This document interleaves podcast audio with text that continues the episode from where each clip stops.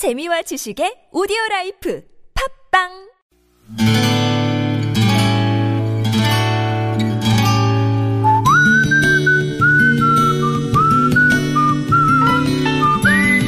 여러분 기억 속에서 여전히 반짝거리는 한 사람, 그 사람과의 추억을 떠올려보는 시간, 당신이라는 참 좋은 사람.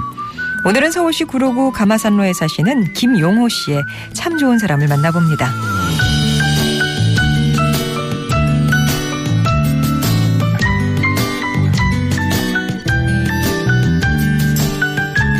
어린 날, 제 기억 속 어머니는 늘 몸이 아프셨습니다. 병약한 어머니를 보면서 또 저는 늘 얼른 어른이 돼서 엄마의 병을 낫게 하고 싶단 마음뿐이었죠. 그래서 항상 학년이 바뀔 때마다 장래 희망을 쓰는 난에 의사라고 쓰곤 했던 기억이 납니다. 그러나 허무하게도 어머니는 저를 기다려주지 않으셨고 제가 중학교에 입학하고 얼마 지나지 않아 세상을 떠나셨습니다. 그리고 얼마 지나지 않아 아버지는 새 어머니를 들이셨어요. 새 어머니는 좋은 분이셨고 동생들도 생겼지만 어려운 형편에 저는 고등학교만 겨우 졸업하고 서울로 올라와 보일러 수리공이 됐습니다. 그게 벌써 26년 전이네요. 동네 밥집 할머니 댁에 보일러가 고장이 났다는 얘기를 전해 듣고 퇴근 후에 들러 봐드리기로 했습니다.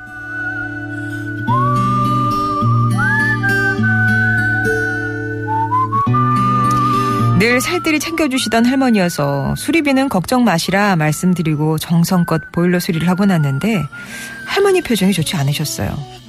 무슨 일인지 여쭤보니 손자랑 둘이 사시는데 손자가 이틀째 연락도 없이 돌아오지 않는다며 걱정을 하셨습니다. 할머니의 투박한 손을 잡고 걱정 마시라 곧 돌아올 거라 말씀드리고 돌아왔죠. 곧 다시 들러 할머니를 살필 참이었는데 글쎄 동네 골목에서 불량배 청년을 만나 이유 없이 흠씬 두들겨 맞는 일이 생겨 한참 후에나 할머니를 찾아뵀습니다. 그런데 세상에 저에게 괜한 시비를 걸고 때렸던 불량배가 바로 그 할머니의 손자였습니다. 그날 저를 따라 나와 잘못했다. 하는 일마다 되는 일도 없고 해서 그랬노라. 앞으로는 열심히 살겠다. 무릎 꿇고 다짐하던 내 의동생 이영근 씨. 저는 당신이라는 참 좋은 사람 덕분에 병 고치는 의사는 못 됐지만 이웃의 마음을 지피는 보일러 의사로 살게 됐네요.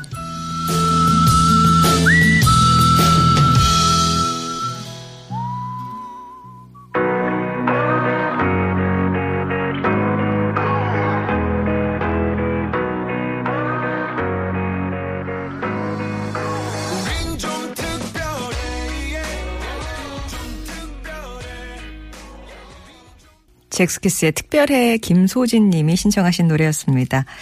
당신이라는 참 좋은 사람 오늘도 특별한 두 분이셨네요. 주인공과 그 어, 추억 속의 그대. 예. 어, 서울시 구로구 가마산로에 사시는 김용호 씨의 사연 오늘 소개해 드렸는데요. 그때 그 할머니며 밥집 할머니. 아, 객지 생활하는 김용호 씨가 손자 같다시면서 늘 그 배가 든든해야 일도 잘한다 얘기하시면서 국도 한 그릇씩 더 챙겨주시고 밥도 꼭꼭 눌러 퍼주시곤 하셨대요.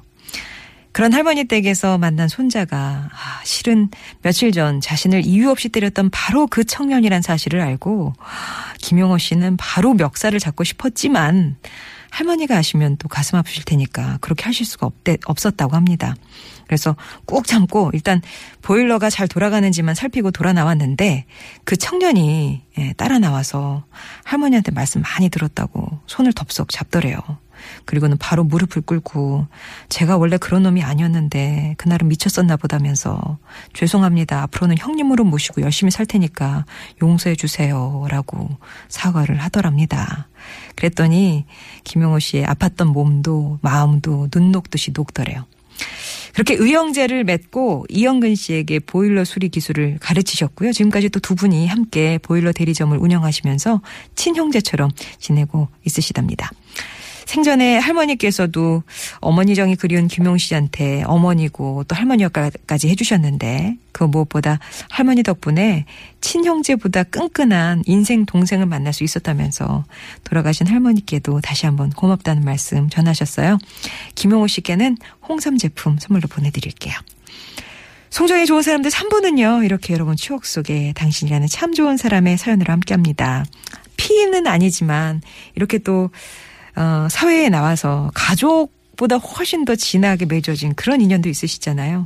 여러분의 인생에 크고 작은 영향을 줬던 사람과의 소중한 추억들 얘기 들려주세요. 가족 얘기도 좋고 이렇게 어, 의형제 얘기도 좋고 사제지간 얘기도 좋고 친구 얘기도 좋고 아, 그리고 음 추억 속 사연은 아니더라도 고마운 마음을 전하고 싶다거나 사랑한다는 마음을 고백하고 싶다거나 그런 얘기 또 신청해 주시면 정성껏 그 마음 전하도록 하겠습니다.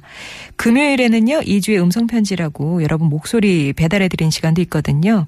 아, 그러니까 나는 내 목소리로 좀 하겠다 하시는 분들은 금요일에 마련되는 음성편지. 그러니까 음성편지라고만 적어 주시면 돼요. 신청을 먼저 해 주시면 되겠습니다.